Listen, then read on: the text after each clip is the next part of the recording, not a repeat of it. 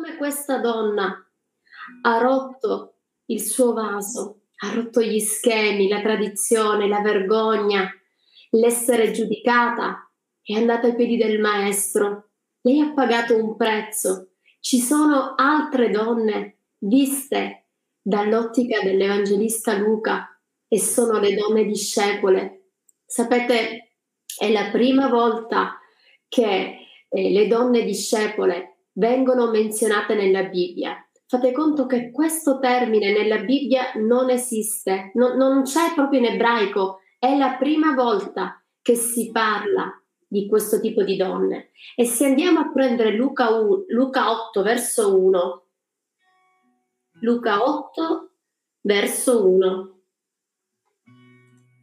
Grazie Rocco, ci vediamo dopo. Grazie caro. Allora, Luca 8 verso 1 dice così: egli se ne andava per città e villaggi, predicando e annunziando la buona notizia del regno di Dio. Con lui vi erano i 12. E di solito noi leggiamo sempre fino a qui. Ci sono sempre i 12 che vanno a supportare Gesù, che seguono Gesù nel ministero. E poi dice, e alcune donne, un'altra traduzione dice certe donne, che erano state guarite da spiriti maligni, da malattie. Maria, detta Maddalena, dalla quale erano usciti 7 demoni, Giovanna, moglie di Cuzza, l'amministratore di Erode, Susanna e molte altre che li assistevano con i loro beni. Vediamo qui queste donne che erano delle discepole, che erano avevano lo stesso tipo di vita che i discepoli avevano. Ma perché Luca ce le menziona? Abbiamo detto che il libro di Luca è un libro speciale nella parola di Dio, perché dà uno spaccato in cui va a valorizzare le donne. Abbiamo visto nelle settimane scorse degli esempi delle donne che sono state valorizzate. Ma perché è innovativa questa cosa che c'erano le donne a seguire Gesù? Di solito, come abbiamo detto, si parla sempre dei 12, ma delle donne veramente poche. Invece Luca è stato l'unico che ha messo il riflettore. Vediamo perché. Perché è innovativo? Intanto, quando nasceva una bambina, si era contenti perché la nascita di un figlio era sempre una gioia. Ma la gioia principale era quando nasceva un figlio maschio, perché il maschio era colui che portava avanti il nome del padre, quindi portava insomma alto, continuava la generazione. Il maschio era colui che poteva andare a lavorare, perché le donne nella comunità ebraica non lavoravano, e quindi portava quindi un introito economico, dava un valore aggiunto alla famiglia perché si prendeva cura. Quindi se non c'erano maschi la famiglia si fermava, e si fermava anche il reddito, la possibilità di sostentamento. Cosa accadde?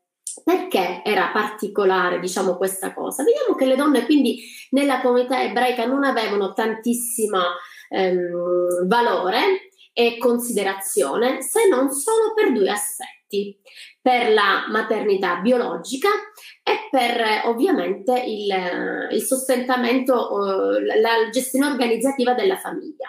Guardiamo per esempio il Luca 11:27 e vediamo che quello che sta proprio nella storia della donna viene rivoluzionato e ribaltato da Gesù. E indoviniamo un po' chi ce ne parla? Sempre il nostro meraviglioso Luca. Luca 11:27, c'è una scena che tu magari la guardi così e non ci pensi, ma se ti soffermi un attimo tu vedi che dà proprio conferma a quello che abbiamo detto. Mentre gli diceva queste cose, dalla folla una donna si alzò la voce e gli disse: beato il grembo che ti portò e le mammelle che tu poppasti. Ma gli disse: beato piuttosto quelli che ascoltano la parola di Dio e la mettono in pratica. Allora, per tanto tempo le donne erano considerate esclusivamente per il ruolo di madre, perché dovevano far crescere i figli, allattarli, prendersene cura, lavarli, dargli da mangiare, educarli, tutte queste cose.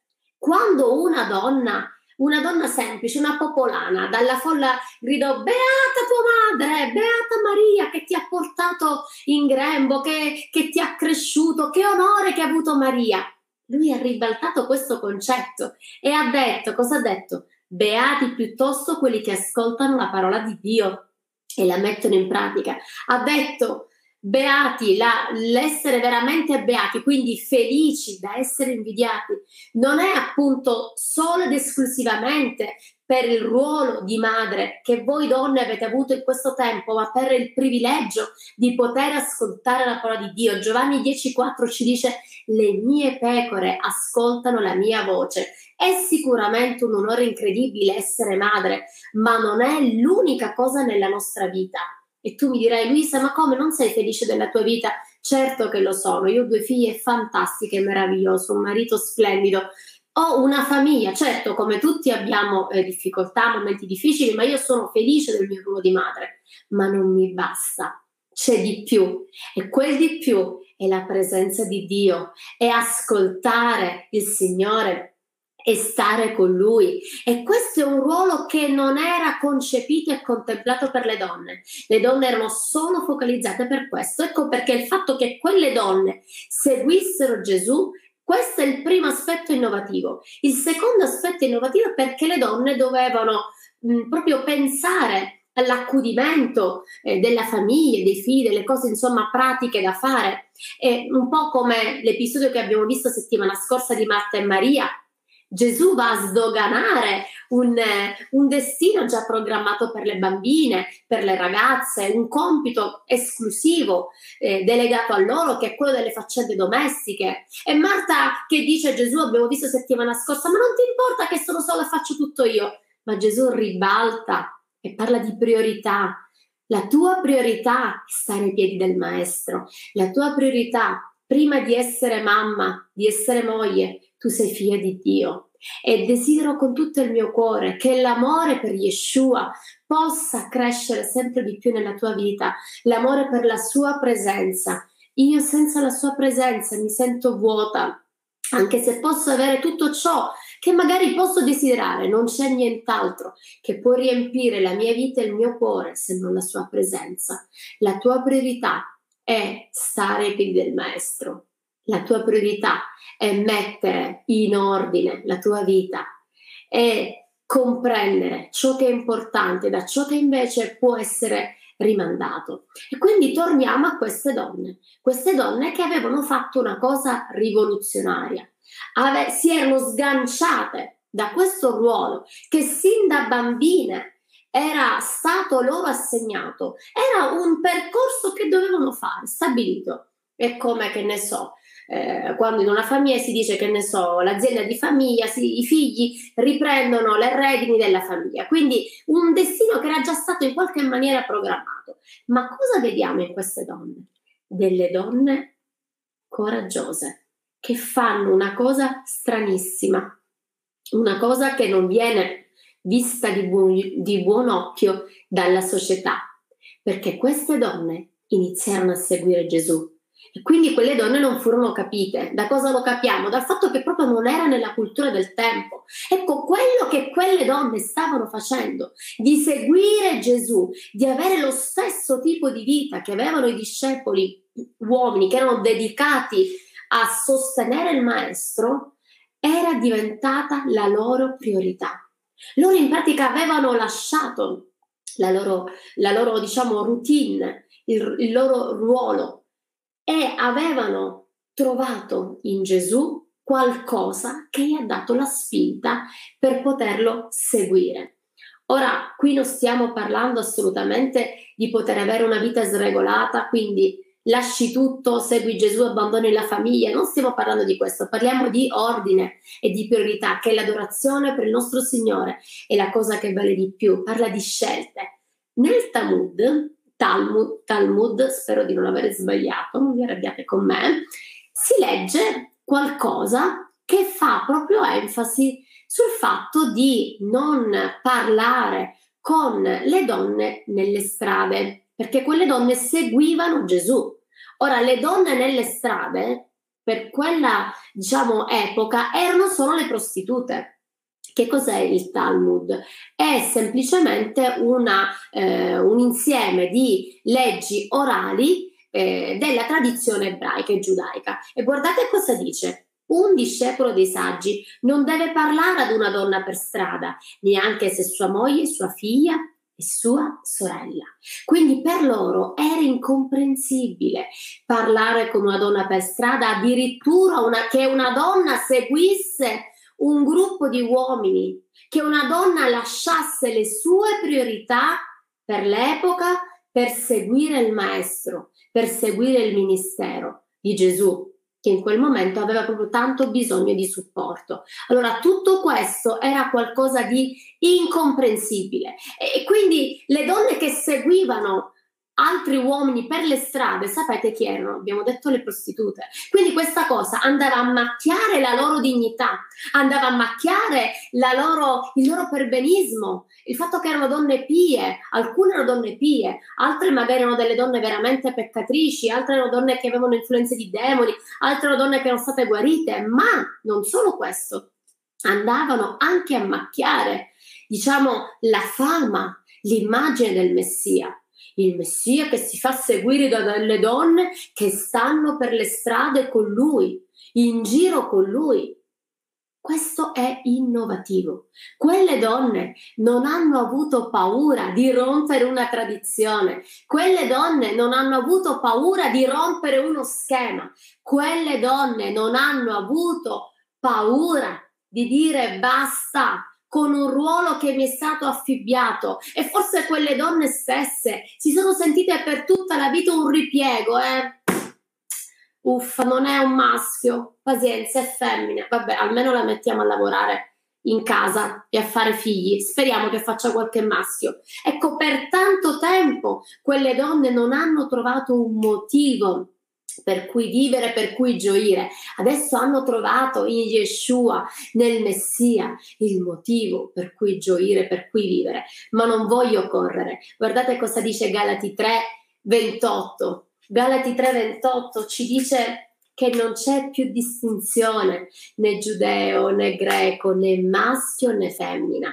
né servo né schiavo. Ecco, le classificazioni che noi uomini facciamo non sono nel cuore, nella mente di Dio.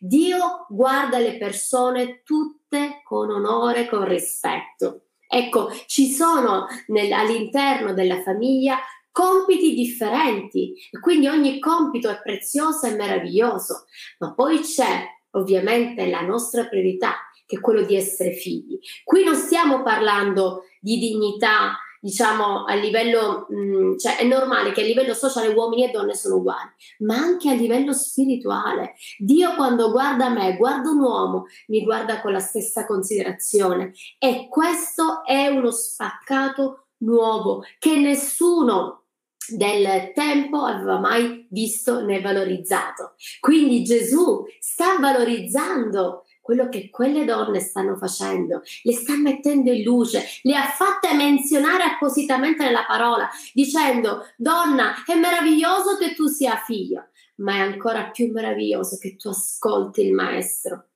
che tu ascolti il tuo Signore, che tu ascolti il tuo Gesù, che tu ascolti la sua presenza, che tu stai con lui. Quello è prioritario per te. Cosa vale affannarti tutta la vita e poi perdere qualcosa che è la sua presenza? Amen. Guardate, adesso andiamo avanti. Perché e che cosa facevano quelle donne che seguivano Gesù? Quelle donne avevano un compito particolare. Quando abbiamo detto, andiamo sempre in Luca 1, quando dice colui vi erano i 12, alcune donne che seguivano, ok. E colui vi erano alcune donne. Quando parla di servire, il termine è diaconeo, che è ministrare. Quando dice questo, in pratica, è un servire che non riguarda soltanto l'aspetto pratico, perché dice occuparsi di qualcosa che possa servire gli stessi interessi di un altro, delle donne che preparano il cibo, quindi l'aspetto pratico, ministrare, fornire cibi e beni di prima necessità, alleviare le proprie necessità, provvedere, curare, distribuire le cose necessarie per sostenere la vita. Quindi vediamo il ruolo di quelle donne, cioè non era quello delle donne che erano andate lì solo per servire.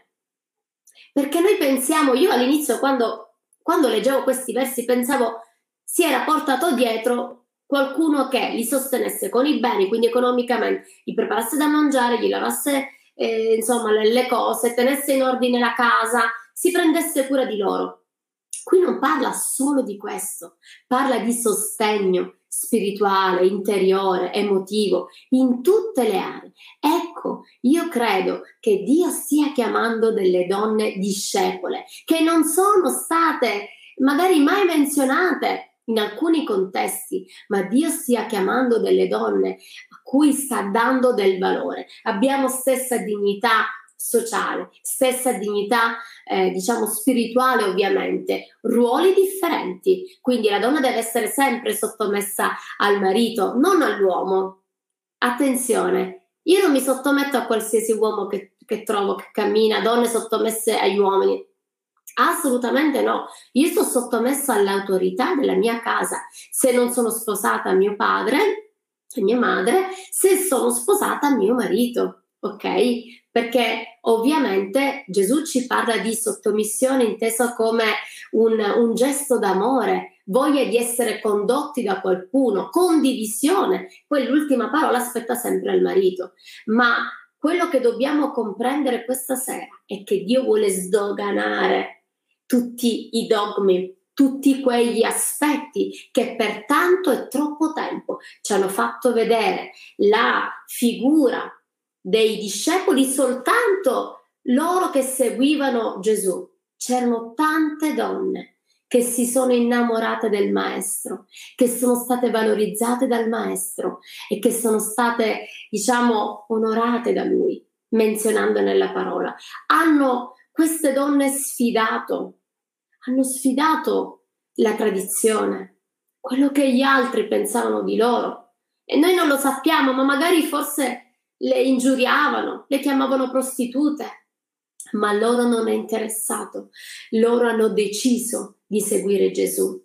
E questo è quello che a volte avviene, quando noi vogliamo servire Gesù e abbiamo tutti contro e gli altri non lo comprendono. Il sistema di questo mondo non comprende cosa significa essere un cristiano, seguire Gesù. Il discepolo è colui che segue, è colui che sostiene. È come Aronne e Ur che hanno sostenuto le braccia di Mosè, è come Eliseo che ha lavato le mani di Elia per tanto tempo nell'ombra. Ecco, allora sono queste delle figure di cui i ministeri hanno bisogno, di cui Gesù ha avuto bisogno. Donne preziose che hanno avuto il coraggio di indossare un manto, donne coraggiose che hanno avuto la forza di rialzarsi e di credere nel Messia, in quello che Gesù stava facendo per l'umanità. L'aspetto pratico è proprio una nostra connotazione. Sempre Luca ci parla della suocera di Pietro. Quando è stata guarita, dice la Bibbia, subito si alzò e andò a servire. Subito. Perché? Perché noi donne c'è questa indole.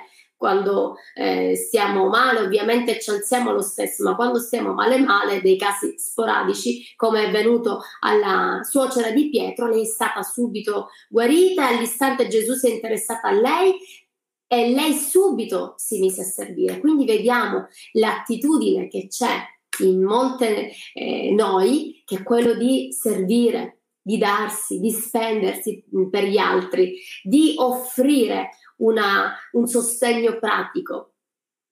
Per esempio, le donne non guardano, non si risparmiano quando danno. L'esempio della povera vedova, è sempre Luca che ce ne parla, il nostro speciale meraviglioso Luca. Luca 21, verso 2, dice, quando parla dell'elemosina, vide anche una vedova poveretta che vi metteva 2 spiccioli e disse, in realtà vi dico che questa povera donna ha messo più di tutti, perché tutti costoro hanno messo delle offerte del superfluo, ma lei vi ha messo del suo necessario, tutto quello che aveva per vivere, tutto quello che aveva per vivere. Ancora una donna, guardata sotto la lente di ingrandimento di Luca, guardata con la luce e la prospettiva di Luca, viene valorizzata. Lei ha dato tutto quello che aveva. Qui dice, dall'originale, sapete, quella donna povera era una donna vedova in condizioni disperate. Abbiamo visto settimane scorse quando una vedova moriva non aveva nessun sostentamento, nessuno che si prendeva cura di lei perché il marito moriva, se non aveva figli a maggior ragione. Allora vediamo quale gesto di fede ha fatto questa donna: spendere tutto se stesso, dare tutto se stesso, come la donna del profumo che ha dato tutto se stesso al suo Signore, non guardando sacrifici, non guardando arresa, non guardando il prezzo da pagare. Perché queste donne seguono Gesù? Ve lo siete chiesti? Perché erano a casa annoiate? Perché avrebbero affrontato la vergogna, la critica, il sospetto? Per il tempo era una scelta veramente difficile da fare. E tra parentesi, non è stato Gesù a chiamarli, almeno la Bibbia non lo dice, poi non lo sappiamo, perché tutto quello che trovate in Luca viene raccontato direttamente dai diretti interessati, lo sapete? Non è un racconto orale, lui ha parlato direttamente con i protagonisti, questo l'ho scoperto studiando la parola. Allora vediamo quindi che lui stesso ha valorizzato questa scelta di queste donne che non sono state chiamate, da quello che la Bibbia ci dice, da Gesù. Gesù ha chiamato i 12. Perché? Perché quello era il governo, il ministero. Il ministero era stato affidato ai 12 discepoli, ma loro, nonostante non sono state chiamate, hanno lasciato tutto e hanno seguito Gesù. Sapete, dopo vediamo anche in seguito che queste donne venivano da diverse zone, alcune anche da lontano, dalla Galilea, e vediamo perché seguirono Gesù. Perché il seguire Gesù per loro è stato un ritorno alla vita. Seguire Gesù per loro è stato il ritorno ad una nuova opportunità. È stato per loro ritornare a sperare, ritornare ad avere la gioia, ritornare ad essere considerate da una cultura che li vedeva soltanto delle fautrici, di qualcosa di pratico, che devi lavorare. E forse io sento nel mio cuore donne che per tanto tempo hanno lavorato, si sono spese per la famiglia, hanno lavorato, hanno dedicato tutto se stesso ai figli, hanno dedicato tutto se stesso al marito, a tutto quello che c'era da fare in casa, e poi in un attimo sei stata lasciata da tuo marito e tutto quello per cui ti sei spesa è diventato adesso inutile, perché forse i tuoi figli sono andati via di casa perché si sono sposati, tuo marito ha trovato forse una ragazza, una donna più giovane di te, e tu hai dato tutto te stessa per qualcuno che magari non ha mostrato quella stessa gratitudine che oggi invece il tuo Signore ti vuole dare. Il Signore vuole dare amore, il Signore vuole darti sostegno, il Signore vuole darti valore, e tu non hai valore per ciò che fai. Noi donne facciamo tante cose. Tu hai valore perché sei figlio, tu hai valore perché sei una figlia amata. Forse gli uomini ti hanno usata per tanto tempo e ti hanno gettato via come una spugna, ma Gesù è colui che può darti valore. Gesù è colui che guarda il tuo cuore. Gesù è colui che ti sostiene. Gesù è colui che ti ama. E quindi lui mette la sua luce, la sua attenzione su di te. Sempre nella sottomissione al marito, sempre nell'equilibrio. Voi mi conoscete, anzi chi mi conosce proprio personalmente sa che per me è un valore la sottomissione al marito, ma di sicuro Gesù ha cambiato e ha ribaltato il concetto della donna, facendo appunto comprendere che anche una donna può seguire Gesù. Sapete, l'applicazione della legge ebraica, questa qui è una chicca, l'applicazione della legge ebraica era obbligatoria per gli uomini, ma non per le donne. Le donne non avevano l'obbligo di mettere in pratica la Torah, la legge. Potevano farlo se volevano sì, se non volevano no. Quando si faceva un censimento si contavano soltanto gli uomini, ma non le donne. nei bambini. Ecco, vediamo un Gesù così interessato a darti valore quando forse nessuno te ne ha dato. Quindi troviamo un Gesù che ribalta le circostanze, che dà un senso alla vita di donne che sono state forse usate o che forse hanno fatto delle scelte sbagliate, come delle donne che hanno vissuto, che hanno seguito Gesù, che erano delle prostitute, quindi hanno fatto delle scelte errate, quindi giudicate, etichettate dal mondo, o forse delle donne pie come Marta e Maria, che avevano una vita ordinaria ma hanno trovato in Gesù qualcosa di straordinario, o forse qualcuno che ha potuto cambiare, redimere la loro situazione sociale, o forse qualcuno che ha dato attenzione, ascolto e valore. Una donna su cui si sono posati i miei occhi è Giovanna, e c'è scritto sempre in Luca 8 al verso 3, ci parla di Maria Maddalena, ci parla di Giovanna, verso 3, Giovanna moglie di Cuzza, l'amministratore di Erode. Fermiamoci un attimo. Giovanna, la moglie di Cuzza. Di questa donna si parla più volte, si parla anche in Luca 24, quando c'è la resurrezione, quindi Luca ne parla diverse volte di questa donna. Chi era Giovanna? Chi era Giovanna? Giovanna era una donna che era, diciamo, altolocata, faceva parte, insomma, di una, della società per bene, frequentava la corte, frequentava i posti di un certo livello perché era la moglie dell'amministratore di Erode, quindi era una donna benestante. E troviamo in questa donna il coraggio e la forza di lasciare tutto e seguire Gesù. E io mi sono chiesta, ma com'è possibile una donna che ha tutto, una donna che ha una posizione sociale non indifferente, una donna che è vista dalle altre donne come una donna famosa, una donna per bene, una donna che tutti quanti guardano con ammirazione, ricca, quindi il marito provvedeva bene perché era, cioè in pratica era un capo, quindi questa donna era diciamo ben vista da tutti quanti, ma nonostante tutto ha fatto una cosa controcorrente, anomala. Beh, se fosse la peccatrice, lei non aveva nulla da perdere. Nessuno aveva dato valore a lei, aveva trovato finalmente qualcuno che gli desse valore. Invece Giovanna, lei aveva tanto, posizione, aveva diciamo un'economia rilevante, un nome, lavorava per Erode, suo marito. Allora è come se mi si fosse aperto gli occhi, sapete? E vediamo che questa donna trova la forza di seguire Gesù, di sostenerlo spiritualmente, emotivamente, economicamente, perché ha fatto suo Prima Corinzi 3,18. Prima Corinzi 3,18. Nessuno si inganni. Se qualcuno tra di voi presume di essere un saggio in questo secolo, diventi pazzo per diventare saggio, poiché la sapienza di questo mondo è pazzia davanti a Dio. Una scelta radicale, una scelta impopolare, ma quando tu sperimenti che il mondo non vale nulla, è l'unica cosa che vale su questa terra e anche dopo, è la scelta di seguire Gesù.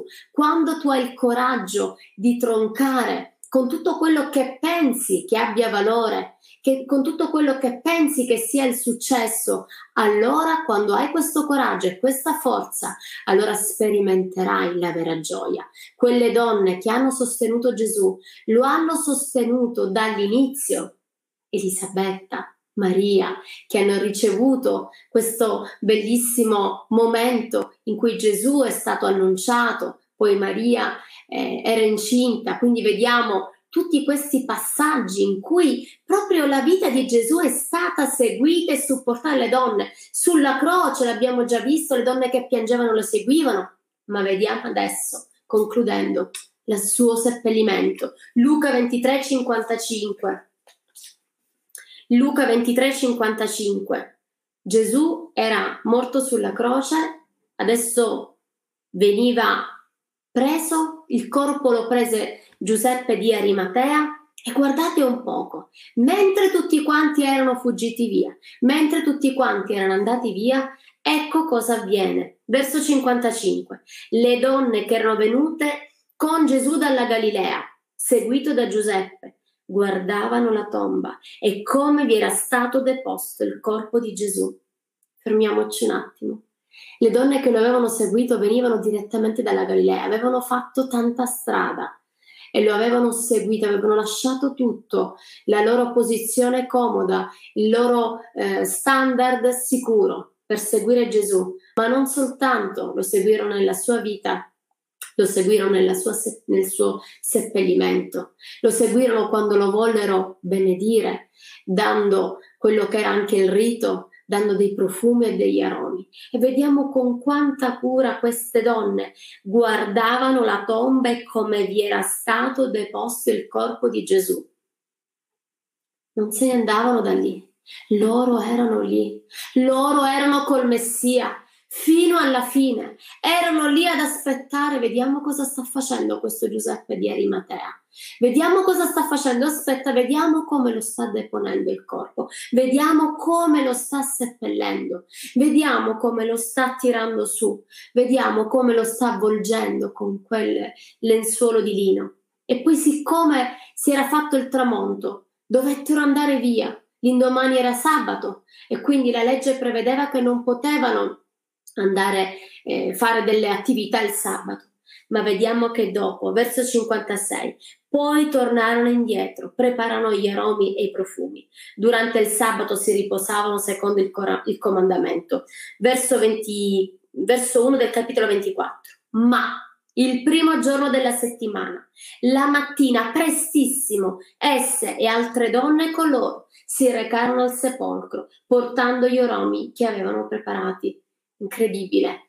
Avevano questo zelo, avevano questa passione, questo amore per il Signore e volevano fino alla fine stare con Lui, custodire l'amato Gesù. Mentre tutti erano fuggiti, quelle donne erano lì e volevano onorare il loro Signore fino alla morte con il loro amore. E quindi si alzarono quando poterono farlo, perché il sabato non potevano farlo secondo il comandamento. Si alzarono prestissimo, si fiondarono lì al sepolcro e Dio ha onorato l'amore e la passione che quelle donne avevano per Gesù quando videro appunto e annunciarono la resurrezione del loro amato Gesù. E quindi gli angeli parlarono con lui, qua dice, e trovarono una pietra che era stata tolta dal sepolcro, verso 2. Ma quando entrarono non trovarono il corpo del Signore Gesù, mentre se ne stavano andando perplesse per questo fatto, ecco apparvero davanti a loro 2 uomini splendidi vesti, eccetera, eccetera. Vediamo al verso 10. Quelle che dissero queste cose agli apostoli erano Maria Maddalena, Giovanna, Maria Madre di Giacomo, le altre donne che erano con loro. Quelle parole sembrarono loro un vaneggiare e non gli credettero. Gli uomini pensarono, quando raccontarono di questo evento della resurrezione, che fosse qualcosa di inventato, incredibile. Ma Pietro, verso 12, alzatosi, corse al sepolcro, si chinò a guardare e se ne andò, meravigliandosi dentro di sé per quello che era avvenuto. Vediamo questo onore che Dio dà a quelle donne che lo avevano tanto amato, tanto supportato, sotto tutti i punti di vista. Io questa sera voglio dirti cosa sei disposto a rinunciare per Gesù. Sei disposto a rinunciare alla comodità, sei disposto a rinunciare al tuo status, sei disposto a rinunciare alle tue certezze. Nel tuo cuore cosa sei disposto a rinunciare? Sei disposto a rinunciare al tuo brutto carattere? Sei disposto a cambiare per Gesù? Quanto vuoi amare il tuo Signore? Sapete, se ricordo tanti anni fa, così concludo, mi chiesero qual è il tuo verso preferito? Scrivetevelo. Qual è il vostro verso preferito? Ecco, ci sono dei versi che per esempio se io ti chiedo il tuo verso che ti rappresenta, che ti identifica, ci sono tanti versi bellissimi, però per esempio se tu devi scegliere un verso che ti rappresenti, io ricordo che sì, da bambina quando mi fecero questa domanda io ho detto beh, il verso che mi rappresenta è quello che parla dei discepoli ed essi lasciati prontamente le reti lo seguirono, Matteo 4,20, e c'è anche Marco 1,18, ed essi lasciati subito le loro reti lo seguirono. Quando poi da adulta lo Spirito Santo mi ha ricordato, ti ricordi quando eri bambina che dicevi che questo verso rappresentava te stessa? Io mi sono emozionata perché io ho come vita, ho la vita di un missionario, io ho lasciato le mie certezze per seguire Gesù, non ho guardato a ciò che ho lasciato, a ciò che mi era più caro per servire il Signore. E quando ho ricordato quel verso, ho detto quel verso era già nel mio DNA, di lasciare prontamente. I discepoli lasciarono prontamente, senza pensarci due volte, senza soffrire, magari sicuramente nell'anima, ma senza avere un rammarico. Loro sapevano che stavano rinunciando a tutto per la parte migliore. Io questa sera ti chiedo, cosa sei disposto a rinunciare per il Maestro? Cosa sei disposto a fare per Gesù? Sei disposto ad andare contro la tradizione, contro ciò che apparentemente sembra giusto ma non è la tua priorità? Prendi questa sera una nuova identità che Gesù ti vuole dare. Prendi questa sera un nuovo valore, una nuova attenzione che Gesù stesso vuole darti, perché Lui ti ama, Lui ti dà valore, tu sei speciale per Gesù.